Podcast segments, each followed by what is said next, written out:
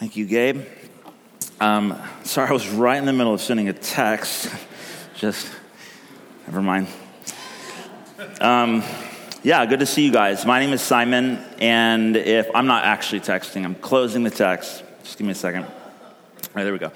Um, if we've not met, I'm the lead pastor here, one of a handful of leaders who are part of this church, here to serve. Um, and I, have not said this in a while, but I want to I wanna say this morning every, uh, Grace City is a part of a family of churches uh, called a network. I don't know, you, I guess you could say a denomination, although I don't think technically we're that. We're a family of churches uh, called Every Nation. And uh, we, we plant churches, we, we do outreach, we do missions, uh, social responsibility things. And this upcoming week, there's a handful of us here in the room that are actually going to be uh, traveling just over to Florida for an Every Nation conference. You know churches do occasionally. It's like a big family gathering. Um, it's a time of vision, encouragement, worship, equipping, all these kind of things. Normally, I'm not a big conference kind of guy. Maybe you've heard me say that before. But I'm sincerely looking forward uh, to being a part of this conference. My wife Shirley and I, and like I said, a few other people here in this room are going to make the trip out. And it's a really big deal because it's very, very important that we, or any of us as Christians, remember that we're a part of something much, much bigger than ourselves, bigger than any one local church, bigger than any one city. God always thinks big. Jesus came to rescue us because God so loved the world. And you could even stretch that to like the cosmos. Um, so we are part of something bigger than ourselves. Um, and I think that's very healthy. It's important for us to, to be aware of and to remember. If you wouldn't mind praying for just myself and, and the, the few of us who are going to that conference, that would be amazing. There's actually going to be about, I believe, 80 different nations represented at this conference. It's a bit of a, a global gathering, as it were. Um, in fact, a friend of ours uh, from London has been hanging out with us this week. Oh, she's shrinking in her seat. Uh, and uh, yeah, she's coming all the way from London. Going to be seeing a lot of my friends from the UK over there uh, this week. But, anyways, please pray for us, and we'll, we'll bring back whatever we get and, and share it with you guys. Um, the other thing is, as far as we're concerned right here this morning, Grace City, we exist so that anyone, hopefully anyone, might experience truth, grace, and ultimately new life in Jesus Christ. That's our, our strap line, if you will. Um, and I, I emphasize that. I try to, to remind us of that as much as possible because well, because that's what we're doing, but also because I want you to know that wherever you're coming from, so the anyone bit means that wherever you're coming from, uh, if you find yourself here and you're thinking, why am I even here? Well, it's poss- possibly because a friend of yours drug you here or simply wouldn't stop inviting you here. That, that does happen occasionally. Or it could be that you're just really curious and you're, you're open and you're looking for answers and you thought, why not try Jesus?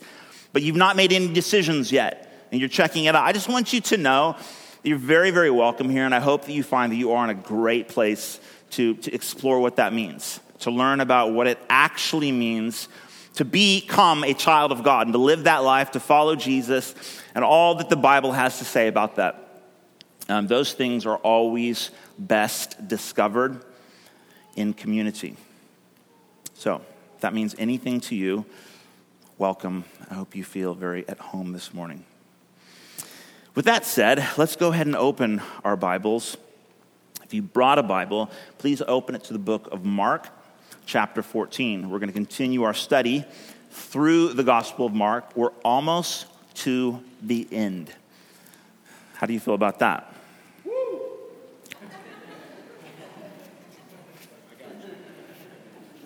All right. We're going to go and jump right in. Mark chapter 14, verse 22, verses 22 through 42. And as they were eating, he, that is Jesus, took the bread And after blessing it, he broke it and gave it to them and said, Take, this is my body.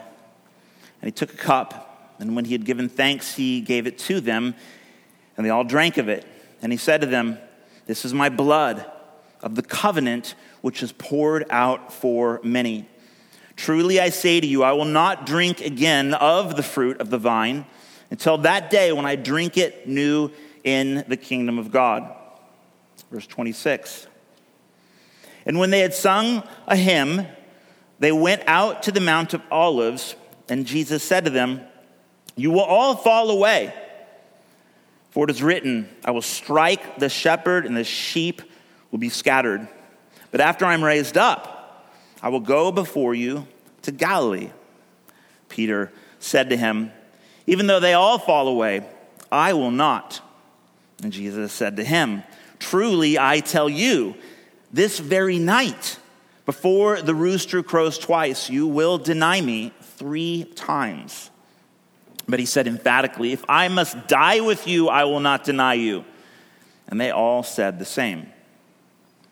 And they went to a place called Gethsemane. And he said to his disciples, Sit here while I pray. And he took with him Peter and James and John and began to be greatly distressed and troubled. And he said to them, My soul is very sorrowful, even to death. Remain here and watch. Going a little farther, he fell on the ground and prayed that if it were possible, the hour might pass from him. And he said, Abba, Father, all things are possible for you. Remove this cup from me. Yet, not what I will, but what you will.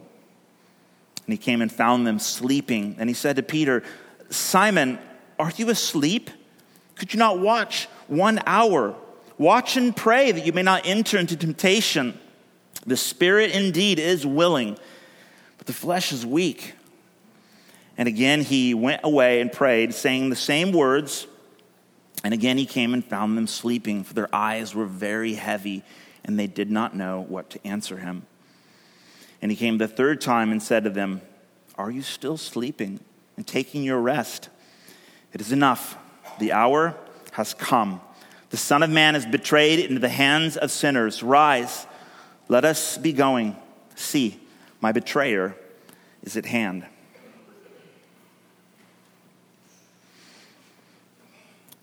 Heavy. It's an intense scene as we're approaching the cross. Let me, let me start here. God has a plan for your life what we just read, all 20 verses, it is the culmination of, well, nearly a thousand years of a story being told. It's the culmination of a plan that God had in his mind from the beginning of time before he laid the foundations of the earth, as it were. God had a plan, and it involved this sending his son, God the Son, leaving home to come and die for the sins of the world. It's about to transpire. But the implications of that God has a plan for your life and mine as well. What do you think about that? God has a plan for your life. Have you ever heard that? Some of you may be thinking, yeah, I've heard it. And it's like the most cliche thing ever. Yeah, I, I get it. But it's true. It is totally, radically, wonderfully true. God has a plan for your life. You have a vision? You ever, ever think about that? Maybe not necessarily in those terms, but dream about what, what does God have for me? I love the idea that God has given me life for a reason. He's put me in a particular place, a time, people, given me talents, skills, a whole story that my life might somehow like interconnect with his story and, And gosh, what an incredible thing that, that I would fulfill a specific plan that God has for my life. You ever wonder what that might look like? God has a plan for your life. But there's a way that God goes about uh, leading us into that plan. There's a way that God blesses us, helps us, empowers us so that we might experience that plan, His plan for our lives. Um, I think about things like, you know, practical things. That's all quite big and, and wonderful. But, you know, what about like the, the real stuff of life? Like um, your career, your family, your marriage, your future marriage. That's something you think about. Um, your security. That, that sense of significance that I think we all, like, on some sort of human level, long for. How does God's plan play out in those like real aspects of our lives? What does it look like? We're going to chalkboard it this morning. It's been a while. Okay. This is really important. I think it's very important and hopefully helpful. I want you to imagine this. Okay, here's you. Here's here's your vision. This is where you want to want to get to. This is let's say you're at point A and point B is something maybe to do again with your career, your family, your you know the, the dreams that you have for your life, your plans, which you hope somehow coincide with God's plans. You're here and you see it there and you're dreaming about it and you're praying about it. How do we get from point A to point B? What is the way in which God takes us? Ever think about that? Now, I would argue, I would argue that typically in thinking about like our default mode of, of, of doing life, we tend to approach it like this simple A to B, and I hope God helps me get there. I just, I want to get from here to here. I'm willing to do the work. I'm willing to take the steps. And I'm really hoping that along the way, God he's kind of with me and he's blessing me and he's helping me. He's giving me the things that I need in order to actually get there. Is this theologically right? No, no, definitely not. Definitely not. This is the biblical vision, the way, as it were, that God leads us as we attempt to fulfill his plan. It looks more like this.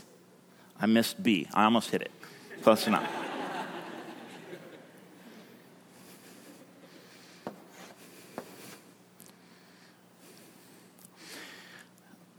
Our default mode, and maybe not everyone, but I'll, I'll certainly be the first to admit it. Our default mode is I want to get from A to B, and God, won't you just help me along the way? you know, something like God helps those who help themselves. You ever read that verse? It's not a verse. Now, that's, that's not how God helps us. That's not the way that we experience God's blessings or the fulfillment of His plan in our lives. It looks something more like from death to new life. Not from A to B, hoping God helps us, but from losing my life, being crucified with Christ, that I might experience new life, His life. You guys with me so far?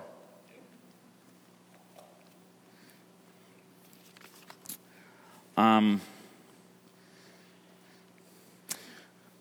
let's go some some verses here to back this up. This this is all over the Bible. I just picked a few to just kind of show you that this, this is, in fact, what the Bible says. Now, Mark chapter 8, verse 35, this is where we were about a month ago or so, a couple months ago. For whoever would save his life will lose it, but whoever loses his life for my sake and the gospel's will save it. This is Jesus talking about what it looks like to follow him.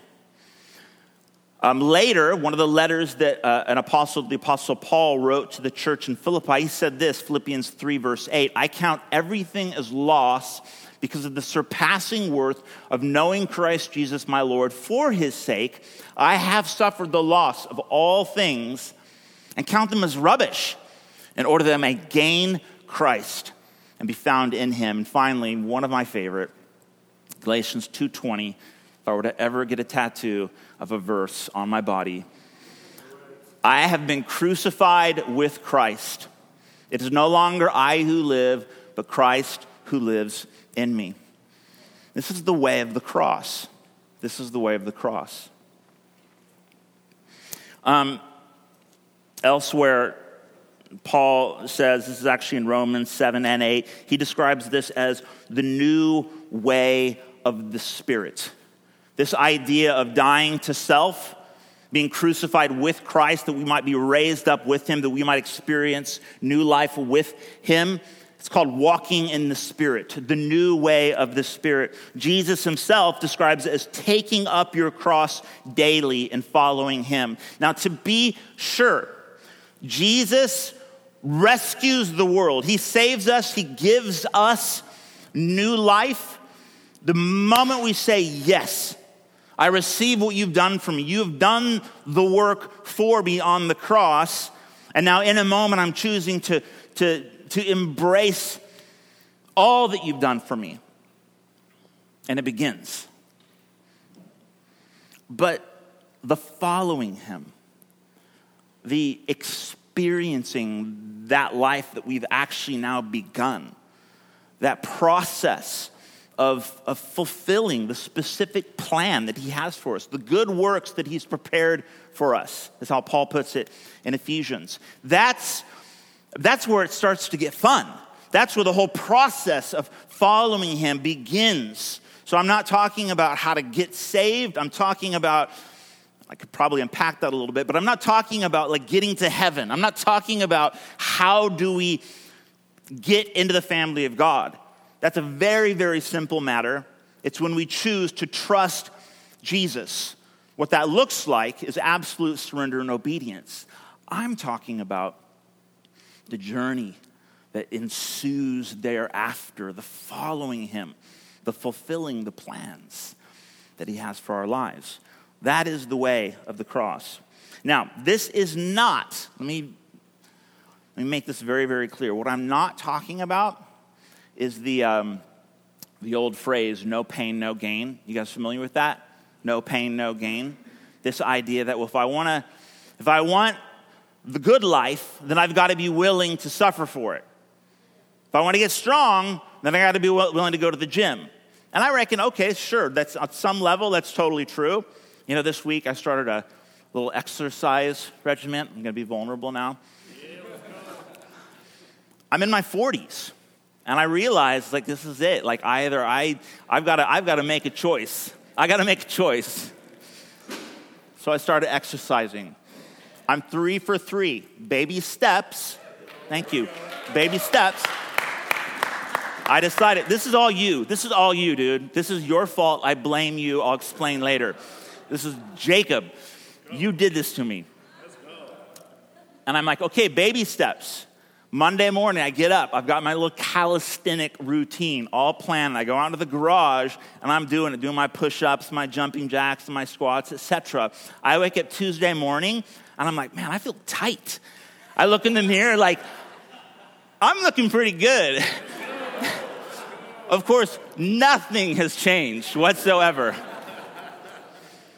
But the point is simply yeah, obviously, there's certain things in life that if you want to experience the gain, it's going to take pain. That's not, that's not what we're talking about. I have to emphasize that. That's not what this is. Because sometimes life hurts a lot. Sometimes, gosh, sometimes we make really stupid decisions. We sin, we blow it, we hurt people, we hurt ourselves. Can God redeem that? Of course, absolutely. God is the master of redemption. But is that somehow align with his way of like pain before gain. No, no, that's not it at all. It's not no pain, no gain. It's also not an exercise. I'm talking about this way of the cross. It's not an exercise in detachment, simply ridding oneself of neediness and various dead end desires or ego. That's a whole nother philosophy. That's not what we're talking about. We are talking about a process of learning to trust God. Dying to self or emptying oneself so that God, the Holy Spirit, might fill us, transform us, and empower us to live anew in relationship with Him, receiving His love, sharing it with others, fulfilling the plans that He has for us, and finding our fulfillment in Him. Will it involve pain? Yeah, probably, but that's, that's just life. That's life.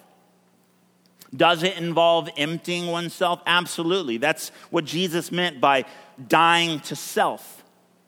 But what's very, very important for us to understand, to not forget, is that this is about, this is a process of getting closer to God, of learning to trust Him, relinquishing control that He might lead us in life, emptying ourselves so that He might fill us with more of Himself and His love. This is all about relationship. That's what we're talking about. Now, what does this have to do with Jesus and the Last Supper and the garden and his betrayal? Everything. So, going back to Mark 14, we don't need to go there. But where we find Jesus and his disciples sharing this meal, this is the first day of the Feast of Unleavened Bread. It'll last for uh, seven days. On day one, they celebrate the Passover meal.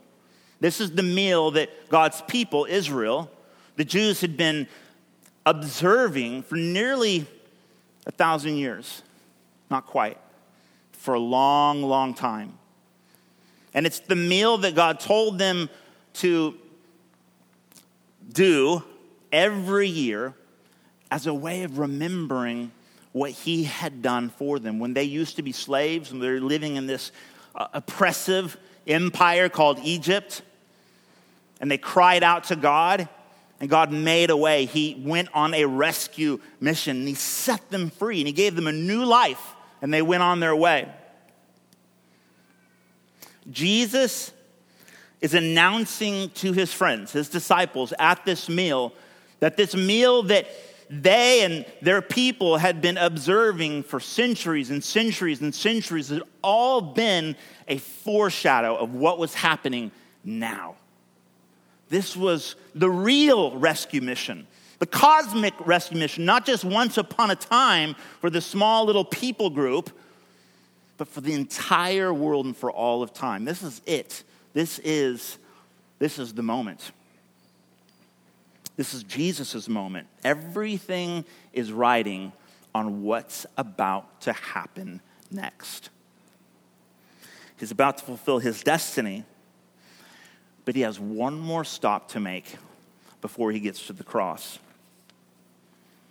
Gethsemane. Gethsemane.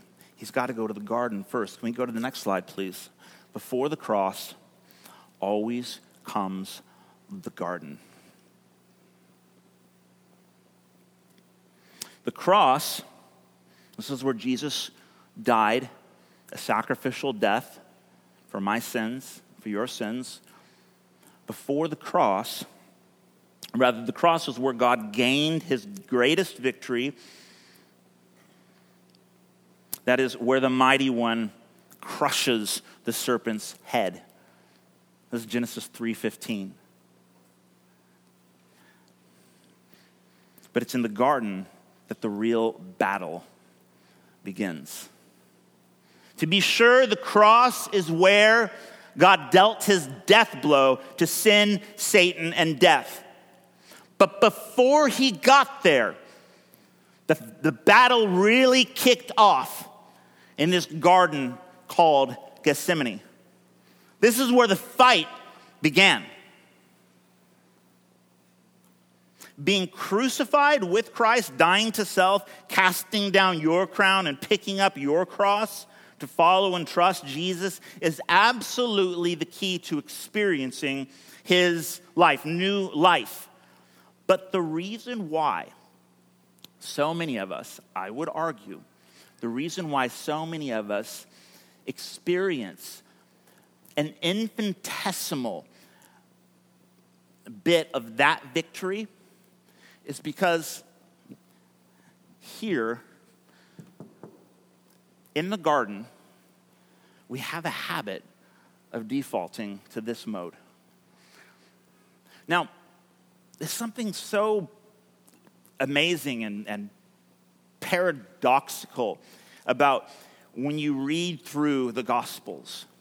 I mean, for sure, Jesus is the hero, and all eyes are on him. The story is unfolding. We're about to reach the climax, and, and we know the ending of the story, and Mark knows we know, and, and, and we know that Jesus is going to come back after he dies on the cross. He's going to meet his disciples in Galilee, he is going to be resurrected from the dead. And that is, that's our victory. That's the point, for sure. But he's also, at the same time, modeling something for us because we too, not like Jesus per se, but like Jesus, are to follow him and also die to ourselves and take up our cross and, and experience a kind of suffering that we might live like he lives now. And so there's this cool paradox. It's like we I'm not Christ and I'm not going to die for my own sins, but like Christ, on my way to the cross there's a garden that I find myself in. There's a moment of wrestling. There's a there's a fork in the road.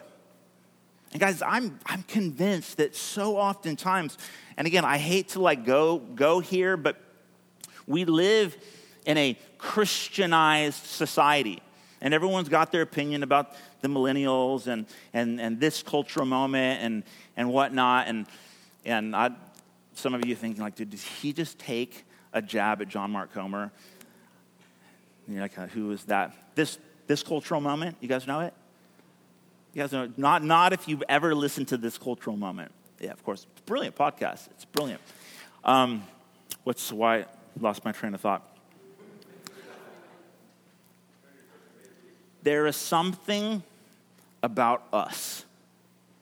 I don't know if it's just a human phenomenon or if it does have something to do with our culture now. But so many of us will, will hear something about the cross. You're like, look at, awesome, I'm, I'm down, I'm a Christian, I'm, uh, yes, die to myself. Like, I get it. This is Christianity 101. Sign me up and we nod and we think theologically correct. And then we set off this way. We set off this way and we're, we're hoping that, that we can experience God's plan for our lives. You're like, dude, I want an awesome marriage and I want this career and I want to live for God and I want to die to myself. And that sounds super noble and I'll do it and I'll rah, rah, rah. And, but how often do we actually make it to the cross? You know, the disciples, so Jesus brought his, his disciples with him. They went to the Mount of Olives. And then he took Peter, James, and John. And he says, Come with me, sit here, pray with me. This is about to go down. None of them made it to the cross. And he knew they wouldn't. He said, When they strike the shepherd, the sheep will scatter, and not a single one of those men, three of the women, but not a single one of those disciples made it to the cross. What is that? What is that? It's the garden, it's the Gethsemane moment.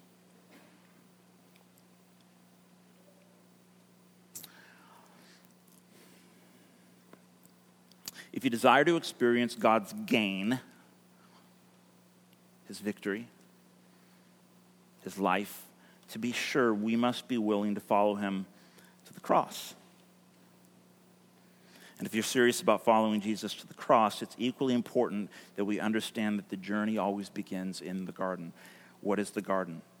The garden is where stuff gets real. It's where the real battle begins. Were you guys here a couple of weeks ago? Did you hear Pastor Seth's sermon that he preached about money a few weeks ago? Did you hear that one? It was pretty bold. I think he t- titled it something like All In. Um, I always get a little nervous when I hear pastors talking about money um, because it's a sensitive subject and I've heard it done wrong many, many times. I thought he just, I thought he nailed it. I thought he did it just right. He was bold. He did not hold back, but it was so full of grace and all about Jesus. But it was real. I mean, it felt like I'm like listening to it with my, my earphones, and I'm like, oh, wow, okay, yeah. He, that just got, that got real. All in. Am I all in? I love the sound of the cross. I'm all in. Die to self, follow Jesus. Heck yeah, let's sing a song. but it's in the garden that it's like, okay, this is, this is, this is feeling real. This is getting a bit, a bit emotional. I mean, Jesus said he went to the garden to pray, and he was, he was distressed to death. I mean, he felt, it sounded to me like this is sort of almost suicidal anxiety. Not that he was going to kill himself per se, but you, you get me. This deep, deep distress because Jesus knew what was coming. This is the garden. It's where theology becomes praxeology. It's where spiritual intentions become practical, costly activity. It's where we begin to count the cost.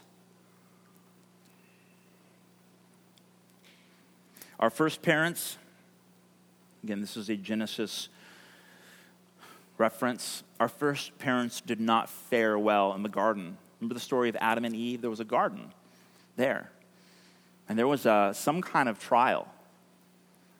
They did not fare well, and it went really, really bad for humanity. We're in another garden now, and another fight has kicked off. Jesus is, is the new Adam fighting for us. He went in swinging and he came out strong. Let's talk about garden, how to stay the course on your way to the cross, if you're interested in that. There's a few points, very, very helpful, practical points that I want to I want to pull out of this moment. Number one, when Jesus entered into the garden, he didn't go alone. If you find yourself desiring to follow Jesus in some very radical, real ways that actually requires a, a dying to self, a taking up of one's cross. And you're in this moment and you're like, I can go this way or this way. And I'm, I'm here, I'm in the garden, I'm feeling it, it's getting real. The turmoil, the anxiety, it's like, where do I go? What do I do? That's the garden moment. Oftentimes, many of us, when we're in that kind of place of life, what do we do? What do we do? We pull back, we isolate, we get alone, we take a break. I just need some time, you know, to get with God, just me and God. Just gonna kind of pull out a little bit. Which Jesus does a lot. In fact, if you read through the Gospels, Jesus consistently would withdraw from the crowd, even from his disciples, to spend like hours alone in prayer with his Heavenly Father when ministry was going great and things were happening and, and it was like, man, the kingdom is coming now. He did not do that in this moment. When he was entering into the garden, he got his friends and he surrounded him, himself with people who could pray with him. That's super important. Surround yourself with friends, with prayer partners. Secondly, be honest. Be honest with your friends. Be honest with God. Be honest with yourself. How many of you love the feeling of burdening others with your problems? How many of you just like just long to do that when you're having a hard time? No one. I don't think anyone, like, unless you've got proper problems. There is that, that tendency that we have. Not only do we isolate, but even if we do find ourselves surrounded with people, and if someone is like actually availing themselves, hey, what's going on? You don't look good. I haven't seen you in three weeks, these kind of things. We're like, ah, you know, I'm, I'm good. I don't need to burden you with my, my drama. What did Jesus do? He did the exact opposite. He brought his, his three friends with him, and he told them, he wasn't, at this point, he wasn't even praying, but he said to his friends, he says, My soul is very sorrowful, even to death. Remain here and watch. This is a leader Pastor Jesus getting super vulnerable with not just his followers, his friends, in his darkest moment. Guys, we need, if you struggle with humility, pray and ask God that we can be humble enough to entrust our burdens to others. And be honest with God. If you find yourself sort of in a turmoil moment where you feel like God is leading you one direction and you know it's going to cost you, and, and you're not really sure what's happening, but all you know is, I don't like this feeling. I, I don't like where this is going. I don't like the guy who talks about money. I don't like having to humble myself. I don't like repenting. I don't like confessing my sins to another. I don't like trusting God in this way because I feel like I'm freaking out. Tell God how you feel. Tell him what you think. If you don't want to follow him, tell him. That's what Jesus said. Jesus, God, Father, I don't I don't want to do this which is pretty like mind blowing if you think about it, because for I don't know how many days now, it's kind of all he's been talking about. We're going to Jerusalem. We're going to Jerusalem. I'm going to be betrayed. I'm going to die, but I'm going to come back. This is it. This is the plan. It's coming. It's happening. Are you with me? And he's going, and no one gets it. And finally, he's there, and he's like, No, ripcord. I want out changed my mind. It's like getting up to the front of that line of the roller coaster. You guys ever been there? And you're like, okay, I know I'm like 25 years old, but I'm freaking out. How do I get out of this line? You guys know what I'm talking about. And it doesn't matter that in your rational mind, you're like, no, no, no I know this is right. This is going to be good. This is what I got in line for. It doesn't matter because you're freaking out and emotionally, you just want to bail out. You want to pull out. You want to take control. It's so important and healthy that we express to our Father, to our friends, gosh, to ourselves, what's really going on. How do you really feel about it? And when you talk to God,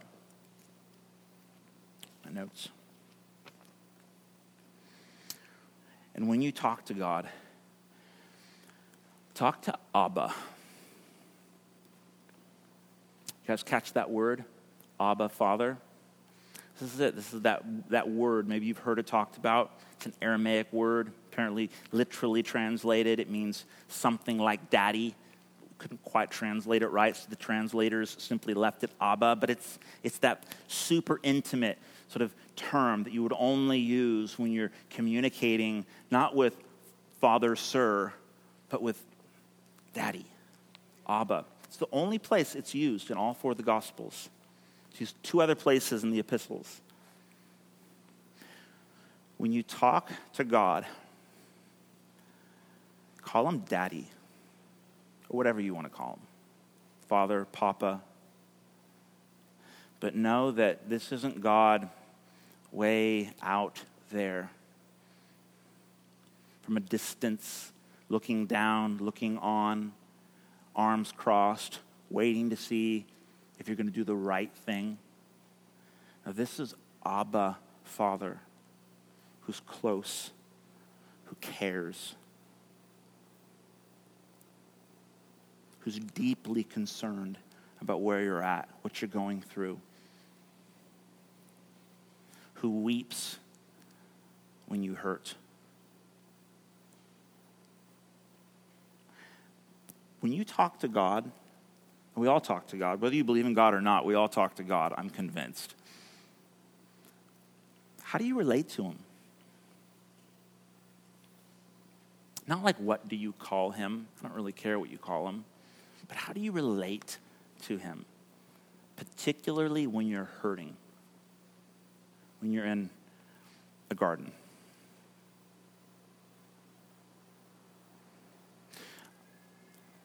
You know, we're meant to relate to God as Father, which can be super hard, particularly if that word Father has really unhelpful connotations about it, i.e., like you never had a father, father, or maybe you did, but would have been better off without one kind of thing. We're meant to relate to God as a good, faithful, strong Father who cares deeply about us. Two more things. Two or three more things. Be prepared to trust and obey despite your feelings on the matter. It's a beautifully um, raw moment, all that's going on in this garden as he's about to get up and go to the cross. But don't miss the fact that it's not just like pure, like emotional angst. It's not just like, oh, God, I hate you, and oh, how, how noble and, and authentic of you. No, that, that's not it. That's not the point. In that moment, despite the fact that Jesus didn't feel like taking that next step towards the cross, he says, But Father, not my will, your will be done. He had already determined that no matter what, he was going to trust and obey his Father. That's really important. It may seem super obvious, but oftentimes we go into situations thinking, like, well, let's just see how it goes. Let's just, we'll feel it out and if I'm feeling peace, then maybe I'll, you know, I'll trust God with this thing or this area of my life. How's that working out for you? That rarely, if ever, actually works out. It's important that in our moment of honesty and that, that intimate interaction with God, that we mustn't forget that God is still God and that despite however I might feel about the situation or what trusting and obeying Him might actually look or feel like, He's still God. And we need to determine beforehand to trust Him, to submit our will, our understanding, our opinions or perspective on the matter to Him.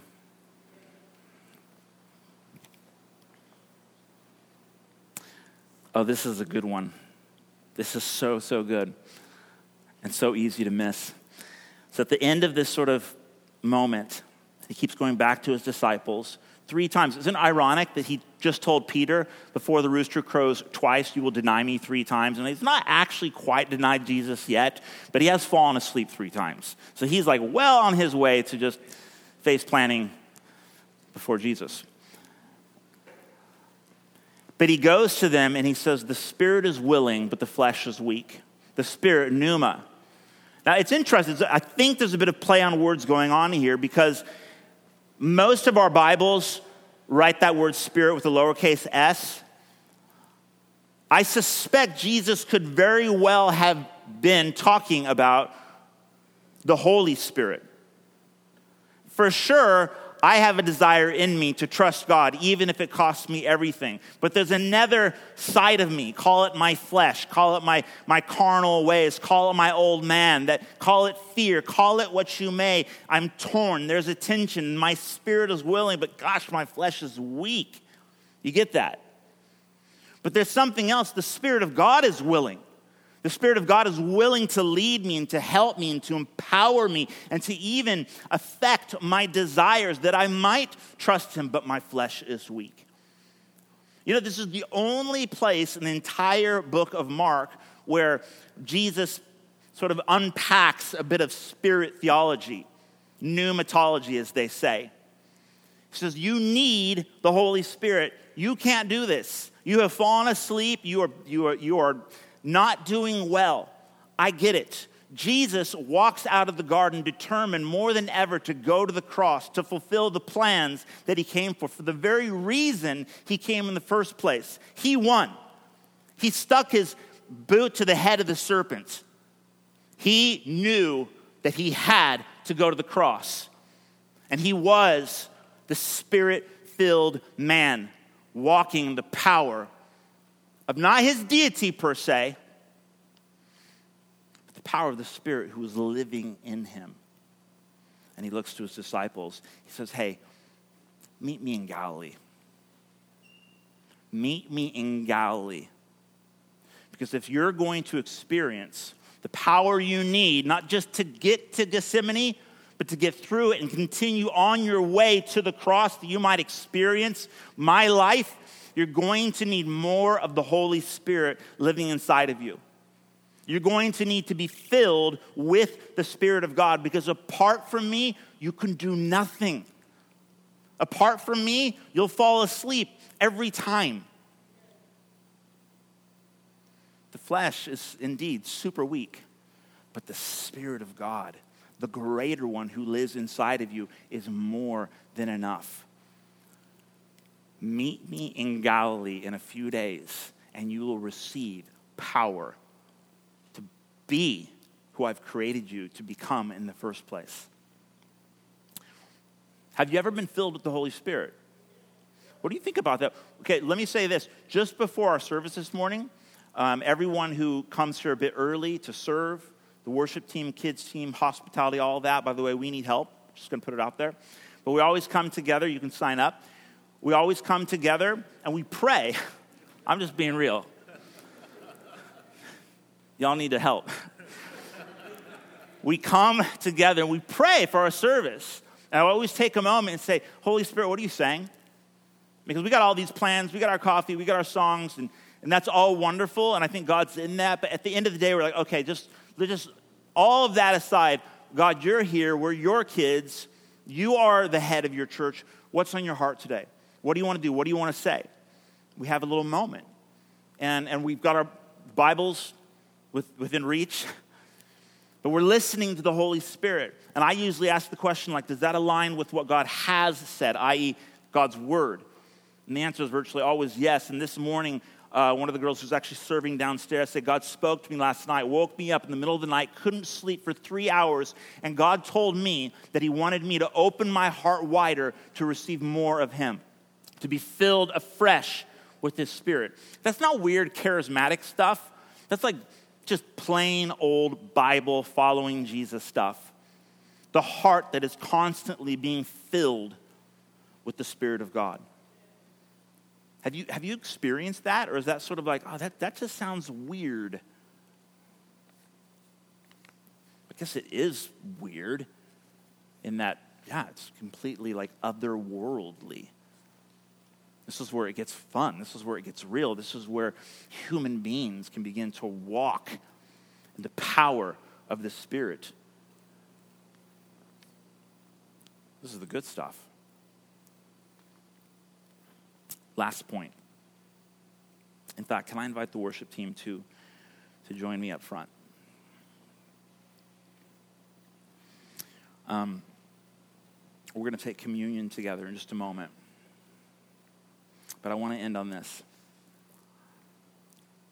One of the hardest things about this whole garden phenomenon is, um, is the undeniable fact that Jesus' friends, they let him down. Right? He said, Come pray with me. Like, I'm dying here. I'm facing the, the hardest, darkest moment of my life. I want to die. Please come pray with me.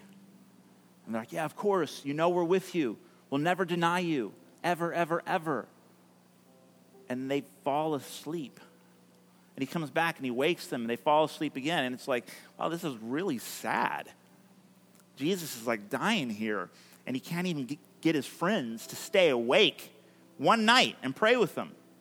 And you might think, yeah, that's, I've had some friends like that.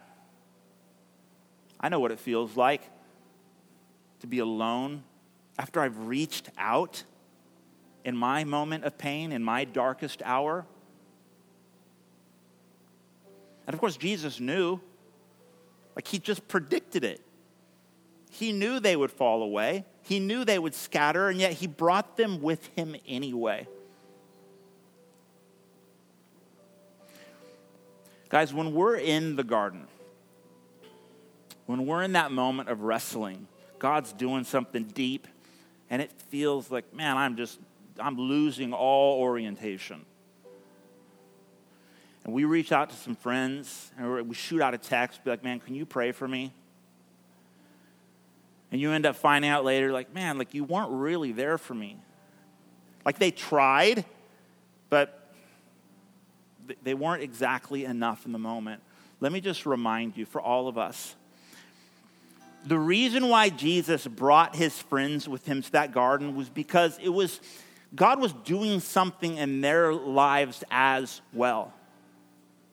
And anytime you're feeling tempted to like step back, isolate, just get alone and, and do your thing, and you remember, like, no, no, I mustn't do that, and we all know we mustn't do that, and you reach out and you find that your friends couldn't actually be like the Messiah for you, and they fall short every time, just remember, guys, it's never just about you. It's never just about your pain or your moment. It's about us going through something together. And when you aren't enough for me and I'm not enough for you, that's not my cue to reject you or move on. That's a reminder that God is doing something in all of us. And we need to bear with one another in patience, in humility, realizing that, man, okay, this was Jesus' moment of pain. Can we stand together, please? This was Jesus' garden. But something was going on in Peter's life. He too was about to face his darkest moment because he would deny his Savior.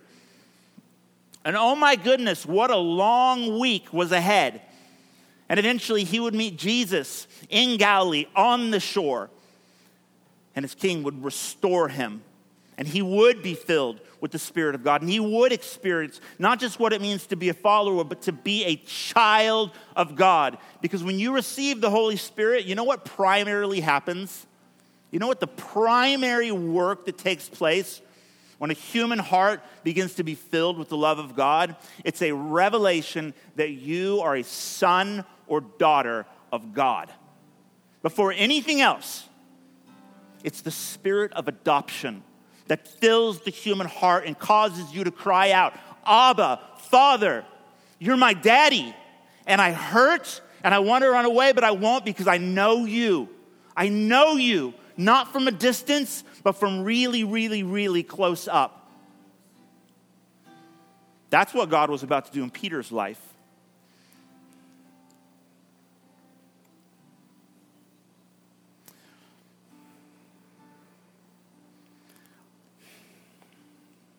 That's it. Let's take communion now.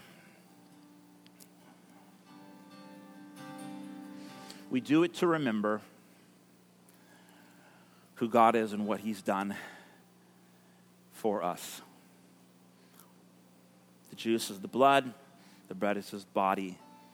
He gave us His all that we might experience this kind of life, a spirit filled life, the life of knowing God, of following Him, taking up our cross, and experiencing His plan for our lives. If you would like that, if you're like, dude, I'm, I'm in, let's go to a, let's go find a garden right now. then take communion. Um, if you're not sure, if you're like, man, that was just you just got way too excited for me, and I don't even know half of what any of that means. It's fine. Don't, don't feel pressure to do this. But if you're like, actually, I understood a bit of that, and I understand that I need Jesus. I need I need my heart to be filled with the love of God. I don't want to just go from A to B. I want to learn to trust God. I want to know what that's like. And this morning, I want to take the first step.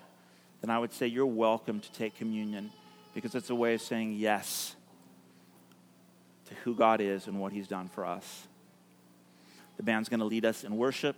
Feel free to take communion whenever you're ready. There's gluten free back on that corner, that corner, and that corner.